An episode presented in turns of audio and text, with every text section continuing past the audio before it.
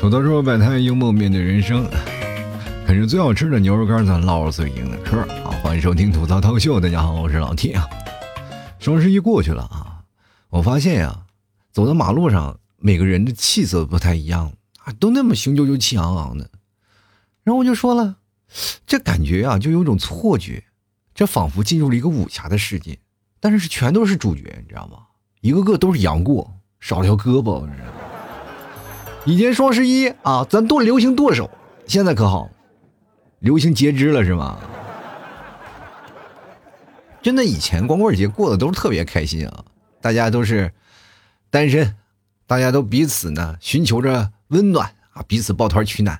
都说了，咱们都是丑，咱们都很温柔，是吧？他每次都在提醒你，确实长得不咋地。那现在双十一了，咱改成购物节了。那购物节了以后呢，每个人呢都开始啊啊，雄赳赳气昂昂的，开始每次琢磨着怎么样清空购物车啊。我虽然说单身，但是我可以买女朋友啊，对不对？他不寂寞啊，只要用钱买来的快乐，咱就不是事儿。现在呢，很多的人也开始就琢磨买，但是最近我发现这个口风有点不太对了，好像所有人。到双十一的时候都有一种焦虑症啊！如果我买，就说明我还有那么生活的激情；如果不买，是不是就开始嫌弃我穷了呢？这两年呢，我会发现啊，人呢都开始比较理智了，他不像过去啊，那真是买东西啊，简直是我这么跟大家讲，不过脑，就只要碰见什么东西凑单就开始一顿的买啊！你们替嫂前两年双十一那买的实在让人崩溃啊！天冷了嘛，买点螺蛳粉。说实话，在家里煮螺蛳粉那味儿啊，是久久不能散去。真的，有一天呢，我们在家里煮螺蛳粉，你知道吧？煮着煮着煮，邻居敲门了，说你们家是不是马桶堵了？我说没有，我们在做饭啊，我们在做那个螺蛳粉，是吧？其实。再加上煮螺蛳粉这事儿呢，很多人都在做。那过去其实那个味道啊，有的人能忍忍受得了，有的人就忍受不了啊。其实我那段时间我是也能吃，但是我忍受不了。我就跟你们屁嫂说，你就别那什么了，别买那螺蛳粉了，咱们去店里吃，是不是？点个外卖也行。你煮那个味儿确实有点大啊，主要是咱们家没买抽油烟机，你知道吗？后来呢，你们屁嫂说了，天冷了嘛，天冷不就得做粉吗？我说你咋回事呢？哦，天热你不吃饭，那是胀的不行了。天冷就要嘬粉那你是热胀冷缩吗？你这。其实我们还是发现一些问题啊，就每个人在人生当中，就比如说双十一这一天，他们都会逐渐进入思考。其实你们有没有发现一件事情？当一个人开始思考人生，或者是在寻求自己该要追求的什么？难道我们就只有买买买才能丰富自己的人生吗？这时候不是他突破了另一个维度。而是极有可能是因为他没钱了，所以说你在购物节之前啊，我们经常有个段子啊，就说如果你的女朋友要买买买，你就是把她的密码改了，是吧？把密码买了改了，或者把银行卡密码改了，然后这样的话，你就会发现你女朋友买不了东西啊。但是我跟大家提个醒，这个东西是有花呗的，大家都可以借钱买，就是为了防止你改密码。最早以前我不理解这个功能是干什么用的啊，后来我发现哦，就是可能改密码改太多了，然后他们想着，哎，是应该有个这么东西出来是吧？大家都可以提前消费啊，到时候给你一个是吧，去补办卡或者是改密码的一个机会，你知道吗？当你去改修改密码，就比如说呃你的登录密码或者是你的银行卡的密码，你会发现一件事啊，这玩意防不了别人，防自己。一般自己都记不起自己的新设置的密码。说实话，我以前玩这个什么游戏啊，我以前还设置个密码啥的，后来发现全想不起来了。最可气的是什么？不是说你密码想不起来，账号都忘了。所以说，各位朋友，如果你要想戒掉这种焦虑症啊，就比如说。我们购物节过了啊，反正不管你说你花钱没花钱，反正过了，大家的焦虑感可能说是哎呀，我们买完了，焦虑感就会下降。其实不是啊，反而会上升啊，因为这个时候前段时间你还琢磨呢该买什么，后面的时间该琢磨着该吃什么，因为没饭吃了。今天是吃土还喝西北风啊，就开始进入了两难的抉择。有选择恐惧症的人，那真是难上加难。在这个时候，我跟大家讲，大家就忙起来啊！你只要一忙起来，你会发现你没有时间大吃大喝，你也没有时间乱花钱，是吧？你这个时候，你比如说，我说我平时工作并不是很忙啊，在双十一过后了以后，我们每天的工作就是朝九晚五，回到家里以后就开始追剧啊、刷剧，要一到晚上就开始饿，可怎么办呢？很简单啊，找三五好友一起琢磨，说别人坏话，哈哈或者一起聊聊八卦，真的特别有意思啊！真的，你在聊一件事情的时候。你会发现你很透彻，就比如说你在人群当中，你总是鹤立鸡群，那你这种人一定是单身。为什么？他总是愿意给别人做情感导师。你知道，当一个人做一个成熟的标志，他是什么呢？就是不会再给别人当做情感导师。最近很多人啊，老是问我情感的问题啊，就是比如说小孩子在追我了，他这个问题对不对？我说你不要请教我，我不会给你做情感导师。毕竟说实话，我自己的婚姻生活也不一定很幸福啊。其实爱情在每一个人生活当中，它都是来之不易的，真的不是像你们所讲的，就是我追一个喜欢的人在一起，那你们有本事别分手啊！是很多人说老弟我没有分手，我们现在我跟初恋到现在，那你有本事你别后悔呀！别结婚以后就冒出来给我后悔当初嫁给你啊，是吧？后悔我当初我娶了你，后悔我当初没多找几个。其实我们会发现一件事情：当你结婚了以后，或者你谈恋爱了以后，你的人生会丧失很多东西啊，就包括你的朋友之间，或者你的同事之间，总是会产生说多不多、说少不小那种隔阂。人都会有跟自己最好的哥们儿玩，比如说我们男人之间叫兄弟啊，女人之间叫闺蜜。现在又引发出了一个男闺蜜和女闺蜜的这个问题，这就是介乎于两者之间。对于我们而言啊，就是正常的逻辑关系当中，我们就会觉得。这种的中间的灰色地带啊，其实很暧昧，就像我们过去说的蓝颜知己和红红颜知己。只不过过去呢，蓝颜红颜我们得背地说，说出来就有伤两口子的感情。但是现在不一样了，大家都是一个闺蜜，就把这个隔阂归掉了，是不是？她除了喜欢我，我们俩别的事儿什么事儿都没有做过，啊，对吧？这个件事情你肯定，当你有一天你跟你的女朋友分手，你会发现她和她的男闺蜜在一块儿然后这个时候你。心里可能去想，他终于有归宿，但你不会这么想，你可能会想，他什么时候绿的我呀？感情之间总总是充满了一些猜忌，或者是你在人生之间，满满的满满当当的，总是在想着一些有气的有的没的事儿。所以说，我觉得现在的年轻人活得真累啊！不管是你在生活当中、工作当中，还有在情感生活当中，就真的累，对吧？而且我们现在一累了以后呢，你会发现人的精力是有限的。不是我们不想去社交啊，我们每个人的社交的精力啊，我没有办法拿出来了。就好比什么呢？就比如说，我想找个人聊个天我说大爷，你跟我聊会天吧。大爷说，观其不语真君子啊。你能不能找那跳广场舞那帮人爱聊？因为你知道那大爷下为什么下象棋，就是想在这个下象棋的时间不要说话，静一静，回去要不然又听老伴唠叨了。你知道，当男人和女人啊成家之后呢，就会出现一种情况，我也不知道为什么。这个因为从小到大啊，我经历我奶奶啊，我爷爷是吧，我妈、我爸啊，还有我身边的一些亲戚朋友，就是那些亲戚们，他们我每次去到家里都总是能看见是吧？这个像我妈还有我奶奶一样，就是在那训斥我爷爷和我爸那种时间啊。从小我就从那儿过来的，我总感觉的，怎么可能是这样呢？对吧？为什么要一直被训斥呢？直到我现在结婚了，我天天被训斥，我也是那种感觉，突然那那种自豪感油然而生啊！这是一种传承，你知道吗？突然觉得，哎，确实是，哦，我爸和我爷爷确实挺不容易的，是吧？你知道，我现在我最喜欢的时光就是隔三差五，这个不管孩子也不管我老婆，然后我就出出去找老头下象棋去。忙起来，先让自己忙起来，不管什么时时候啊，就不是说你所有的东西，你只要让你的思维模式啊，或者让你的脑子忙起来就可以了，你不会去想别的事儿。人很多的人说了，静是什么啊？你只要是特别的忙，你自己就会静下来。因为过去人说风一吹啊，这个小风一吹，大风一刮，然后整个人在风中凌乱，为什么呢？就是因为你的心不静啊。对啊。你要心一静，就是风吹乱了你的秀发，虽然说头发没几根但依然无法，就是看透你那忧伤的眼神。所以说，很多的人不想去社交，社交干什么呀？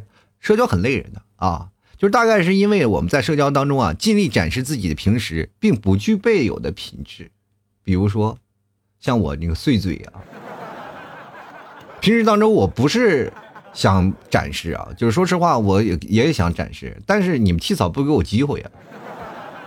那嘴就跟机关枪似的，加特林的时候，是吧？我只要一说话，那我自己就身中重伤了。然后呢，我就会发现，找一个特别有意思的时候，跟一些陌生的朋友去聊天、去沟通啊，去开开玩笑、去讲讲段子，我就发现挺有意思。今天是我骑摩托啊，就是说考驾照嘛，今天练车第一天。然后明天、后天、大后天、大后天就考，呃，在后面一天就考试了。然后今天我去练，因为我说实话是个老司机嘛，啊，我开车其实不像他们那些新手，就是没有骑过摩托。我这从小到大骑摩托都没有本儿那种啊。然后我今天我还跟你们替嫂说呢，我这从小到大骑摩托没有本儿。你们替嫂，你那个地方大草原要什么本儿？要什么驾驶证啊？确实，我们那边就是。从小啊，就说实话，没有交警查，因为我们那个地方确实是太小了。然后后来就正规了，现在大家都比较有驾驶本了，有交警查了。然后后来我也就不骑摩托了嘛。那小时候就一一直骑摩托啊，是所以说我对驾驶摩托这个东西呢，我还是颇有心得啊。包括我在深圳那时候骑摩托也是骑，也是无证驾驶啊。那那个时候就距离比较短，也不会太远啊。所以说骑摩托对于我来说还是驾轻就熟啊。然后我就去骑了。然后练了一下，找了一下离合间隙，我就准备开始绕桩啊，开始考了。哇，跑特别快啊，就跟撒了缰的野马一样。那帮人一说，教练当时坐那里说：“你明天可以不用来了，嗯，感受一下就可以了嘛。”啊，然后我就在那里练车，跟那帮想跟那帮人聊。你其实聊天的时候，我并不是来讲我就是练车的时候，但是你会发现有一件特别有奇怪的事儿啊，就是我愿意跟那帮。呃，年轻的小伙子呀，还有这个女生聊，然后我发现了一件事情啊，就是什么事儿呢？因为也有女生啊，因为很多女生学驾驶本的，学那个摩托车的，然后很多的女生呢，其实。骑车呢，它并不是很灵光，你不像男生啊，其实学着学着啊，大家聊聊互动互动，交流交流心得，是吧？其实你会发现啊，男生在不断的交流心得，尤其因为我是老司机嘛，其实也有几个会骑摩托的，然后大概有三到四个左右吧。我记得那天好像是三四个人啊，我们几个坐在那里，然后他们好多人就围着我们几个聊，然后我们几个就在那聊什么呢？就聊是该怎么打灯啊，或者怎么走啊，是吧？或者一档二档比较丝丝滑啥的，是吧？然后再讲这些问题啊，然后但是。呃，很多的就是那些不会骑就会过来跟我们请教啊，请教这些事儿，就是很多老爷们儿请教。然后就我会发现那几个女生呢，她们也不过来，也有社交恐惧症嘛。然后就在那里待着，然后几个老爷们儿在傻呵呵在那聊天然后我就在想，你们是不是没有女朋友啊？那有个女的在那儿呢，你不帮帮忙？真的，就有些时候女生啊，她开骑摩托不是有坡起嘛，就在那里远处就起不来，是吧？就一直在那里。我发现那所有的男生都不动地方。就是按照我曾曾经要，如果但是早一蹦嗖就窜出去了，真的机会不等人呀！你说这好多的人他不愿意聊天，而且有些时候我会发现一件事情啊，就是他们这些人比较含蓄。就是现在小年轻真的很，我在那里算是比较大的，但其实我不是最大的，上面还有呢。我记得有一个老大爷啊，那是真的真的大爷，五十九岁啊，还差一岁呢就六十了，跟我说啥呢？这不吗？这马上快六十了吗？不能拿驾照了，所以说趁这一年赶紧把驾照拿上，不能再考了，六十岁 不能考了。我说大爷你真厉害啊！我要按照你这想法，我应该十八岁我就开始考驾照。还有个老师傅啊，真的，我那个老师傅特别有意思，怎么呢？因为有三台车嘛，有两台车是在那里练习的嘛，大家都在那排队，然后有一台车是在那儿让。呃，新来的人去熟悉啊，你挂档啊，或者是就是那个油离配合，就在那里前进后退，前进废。然后一开始我不知道啊，那个大叔是到底干什么的。然后我一来呢，我不太情况，因为我下午去的，我不太了解那个状况。然后那个大叔呢，就特别热情啊，你挂这个档，你往前走，你往前走，你往前走。然后就来一个人，就是坐那里，然后大叔啊帮忙推着车，然后我又骑。我又去了，我说我闹一下，用不用我帮忙？我说不用，哇，我骑摩托车就哇就跑了，跑了以后呢，我感受了一下油离配合，我说行了，可以了，感受完了，然后我就下来了。大叔说，哇，你这会骑啊？我说当然会骑。我说教练还有什么？我不是教练，我不是教练，我就在这里练练。我说你不是教练，我说我不是，我就在这里练。然后大叔就在那练，就是我们几个跑了好几圈了啊，大叔还在那里在那起步降档，起步降档。我说你这个为什么呢？你就直接走走那个就不要来在那练了，你都能起了，你干什么呀？他说，哎呀，我不行，我这坡起呢，就是就是老灭火，我不知道为啥。然后我就说你你试试吧，你帮我了，我也帮帮他吧。我就我就帮指导一下嘛。教练也是啥也不管，往那一说，就这个仨呀。我跟你说啊，那教练当时的形象就坐在那个拿个板凳，就特别像一个放羊的。来了新来的人，把所有的这个羊啊聚在一堆儿，给你讲讲你应该在哪儿吃草，在哪儿吃草。吃完了草了，然后羊倌就去去那儿喝酒去了。说你签个到，基本他没事了。然后我就跟那个大叔说：“我说来，我是我帮他操作一把，哎，也灭火了。”我说这这，我也奇怪，这什么原因呢？然后大大叔跟我说了一句特别经典的话：“要不要松刹车？”我说：“大哥，你一直踩着刹车，那当然不踩刹车，他不是往后溜了吗？”啊，我在那教了半天啊，后来大哥教好了，然后开着车就来了，我们几个在那跑，然后我会还会发现一些年轻人，他不像那大叔这样的，你跟他好聊天啊，就是他敢什么话都敢说，但是那些小年轻不太会，因为我们在驾校那段时间，我在那时候学车的时候，那真是啊，我们那帮人那到处充满着无聊的欢乐，你知道吗？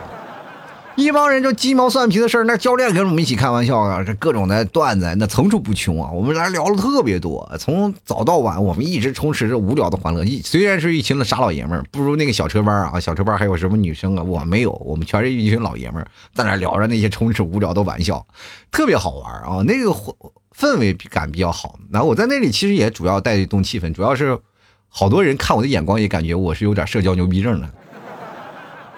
有人去了，真的一句话不说啊，真的不不说话，包括女生也不说话，然后就很多的呢。我在那里，反正跟这个搭讪，呃，聊聊天，跟那个也聊聊天，反正每个人都能聊上两句。然后很多的人呢，其实我讲话比较幽默嘛，在那里讲讲段子呀，或者是刺激刺激别人呀。然后别人，我就发现一件特别可怕的事情，什么可怕？就小年轻，很多年轻人可能想融入进来，但是他又不敢融入，然后他又想笑，又想乐，然后他干什么？当着我面在那憋着乐，我我的天，我都无法想象。你要乐你就笑出来，你融入进来好不好？你不要在那里啊，就是真的，说实话，你在那憋着笑，然后不想笑又不敢笑，然后那种的话，我就感觉现在年轻人是不是真的是上班上久了，然后没有办法跟别人正常沟通交流啊？除非有了自己的朋友才能说两句，一见到陌生的人他又不愿意说话，然后跟他们几个慢慢聊熟了嘛，大概是下午的时候。你真的是越聊越远，我真的是把那帮人赶跑了。就一开始我们都在门口坐着，我一聊着，很多人就比较尴尬，他们就跑到很远的位置坐着，然后就是说那边有太阳啊，就坐在那个太阳下面，我就追着太阳走啊。我是真的，我就感觉他们就像向日葵，我像是追着他们的太阳啊。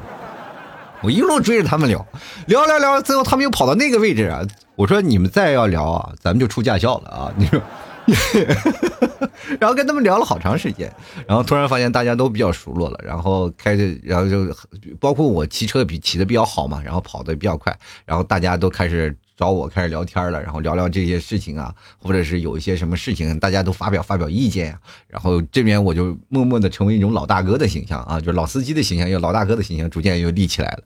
其实，在这个时候，你会发现玩这个东西啊，它其实挺简单的一件事很多人其实。考摩托驾照，他并不是要买摩托，他就是因为最近不是又有电瓶车要改版，你有些车呢超标电瓶车了，你就要有摩托车的驾驶证啊，所以说这个时候就衍生了很多人，就是包括老的少的啊，大家都集中在一起，并不是只仅仅是有摩托车，所以说就会产生隔阂。比如说大家都是要骑摩托车的，我也要骑摩托车，我也要买摩托车，大家可能就会聊摩托的方向，是吧？但是问题是很多人不骑摩托车呀，是吧？就想骑个电瓶车，所以说。又不好意思问你是因为电瓶车吗？你是不是因为摩托车吗？就很尴尬。于是乎呢，就是产生了几种类别啊。我在这边，我就是在那里主主要就是调查暗访啊，大概给他们人群做了个归类啊。所以说你会发现，我慢慢的会把电瓶车的那边聊到一波，然后把摩托骑摩托车的聊到一波，然后还有一帮呢，就是说不想买摩托车，但是先拿把驾照考到手的又一波，聊的挺多啊。慢慢我成组织部部长。后来有新来的学员，就是可能来的晚的人，就过来直接找我是教练，是吧？说了说了很多啊，就是可能他以为我是教练，跟我请教了很多问题，我也教他了啊。因为我这人比较热心啊，就是包括很多的人不太会的，我都会帮忙去教教指导一下，是吧？教练在那里看的都愣了，哎，谁是教练？最后有个学员来了，直接过来找我是吧啊，这个什么的，就是啊问问情况。我说可以说说，我就教教他怎么样。然后，呃，聊着呢，然后该我上车了，我就上车了。哎，教练还要亲自示范。我说不，我是学员啊。其实每天啊，我们经历了太多的事儿。我觉得大家在一些陌生的场景呢，就要鼓足勇气。你不要管什么啊，特别含蓄，你就有社交牛逼症。你会发现，你慢慢聊天，别怕啊。其实很多人会害怕一件事情，就是说，就像有个小伙子，他不敢笑，他其实很简单，他就是特别感觉自己笑啊，会不会像个傻子，别人那样看他。其实我们每个人生活在生活当中啊，我们每个人。形象都是特立独行的，再加上我们又是陌生人，谁害怕谁呀？大家该笑笑，该乐呵乐呵，哪怕别人在背地里说：“哎呀，这个二货怎么这样的人啊？咋怎么是这样一个人？这人难道就没有羞耻心吗？”其实我跟大家讲，这人要脸受要皮，人不要脸则天下无敌。你只要把这些事情放起来了，你会发现你下午时间并不是那么太慢，因为你要等车。就说实话，你开上去两分钟，你要等一个小时，太无聊了。你得找一件事情能让自己乐呵起来，大家都彼此的沟通了解，然后聊聊天我觉得反而是一种更有意思的事情啊，扩宽了自己圈子。我觉得这两天我就考试啊，虽然说我把把过吧，对吧？是吧？但是我也每天我都要去，就要调侃那帮的人啊，争取把这帮人拉拢过来，都听我吐槽涛哥熊啊。其实每个人的生活方式不太一样，但是你要接触到外人，能够跟他们聊聊天能够感受一下不同的人的生活，你会发现特别好玩。然后有一个小伙子，因为。我们之前我们就见过嘛，啊，就因为自己考笔试的时候，我们都见过，然后我们一起坐一个车，然后去一个地方去考的笔试，然后那个小伙在，就是剩下的我，因为我们一个车有五个人，剩下的那个三个人我没有见到啊，就是只有我们两个人，那家伙比我还壮，比我还高，东北的，然后一米九几，然后他坐在那个电瓶车上，然后正走着呢，我说我，我说你看啊，因为我跟他第一个很熟的嘛，我开场嘛，开场就要炸了，然后我就说你坐那个电瓶车上，说实话啊，就坐那个三轮车上。你就这跟我家儿子骑那个玩具是一样的，就 感觉特别像，那个形象一下就立起来了。当时所有人都笑啊，有几个在那憋笑的。然后我们聊着聊着，其实也挺有意思。我就喜喜欢跟年轻人在一起聊天和沟通。我不知道各位朋友怎么想的。如果要是在我们那个年代，我其实最不能聊的。我是中间的一些听话的，然后再跟着其中再插几句话的。我并不是占主导的。随着现在岁月推移，我慢慢。居然占据了主导的地位，我觉得这就是不是我变了，而是现在的人们开始变化了。他们的思想模式啊，更多的是因为一些社交软件，而是现在的聊天的口语可能不太灵光。我希望各位朋友有时间多聊聊天啊，你会发现人生当中会充满了无聊的欢乐。所以说，我跟您各位朋友讲啊，就不要就说有什么社交恐惧症，就是不要说是要什么脸啊，不要说很哪句话说的不都不太妥当啊，或引起别人的反感，无所谓啊，反感就反感，反正我们跟他明天可能也不认识了。